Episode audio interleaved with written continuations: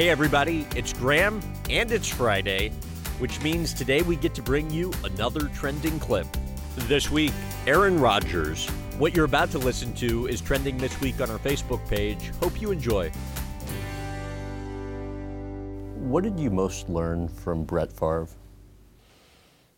Uh, I mean, that's a tough question to, to, to, nail it down to just one thing. I think that, um, you know, I learned a lot on the field watching him. Um, you know, I think he uh, he definitely revolutionized the game with some of the things that he he did incorporating his game, um, eye control, um, the kind of throws that he made. Uh, so I definitely try to incorporate some of those things. Um, but I definitely learned learned a lot by watching in those three years. I know everybody loves talking about your relationship with him. In your opinion, how much do you think there was a reluctance on his part to get close to you because you were the one that was brought in to essentially take over for him? I'm sure that made for an interesting dynamic. I know in his mind, um, you know, being a you know a veteran, uh, having played you know multiple seasons and been the guy for multiple seasons, and then him, the team drafting a guy uh, to eventually take your place. Um, but I can tell on I can tell you on my side there was nothing but but cheerleading and hard work, and I kept my mouth shut.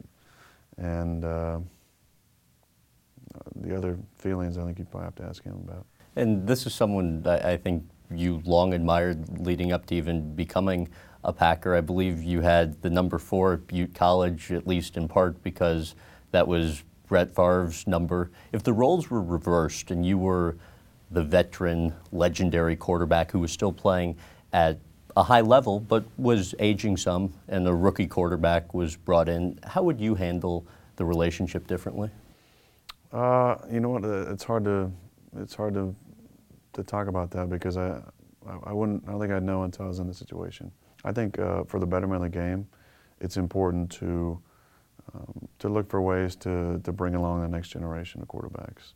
And Drew Brees, um, who I look at uh, as like a, a, role model to me, even though he's he's not that much older than I am.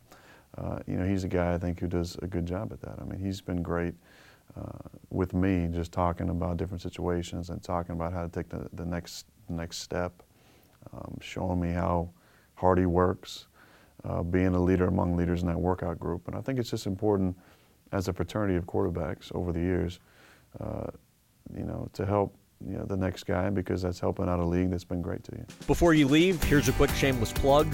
Please follow us at Graham Bensinger on Facebook, YouTube, Instagram, TikTok, and Snapchat for tons of new content each week.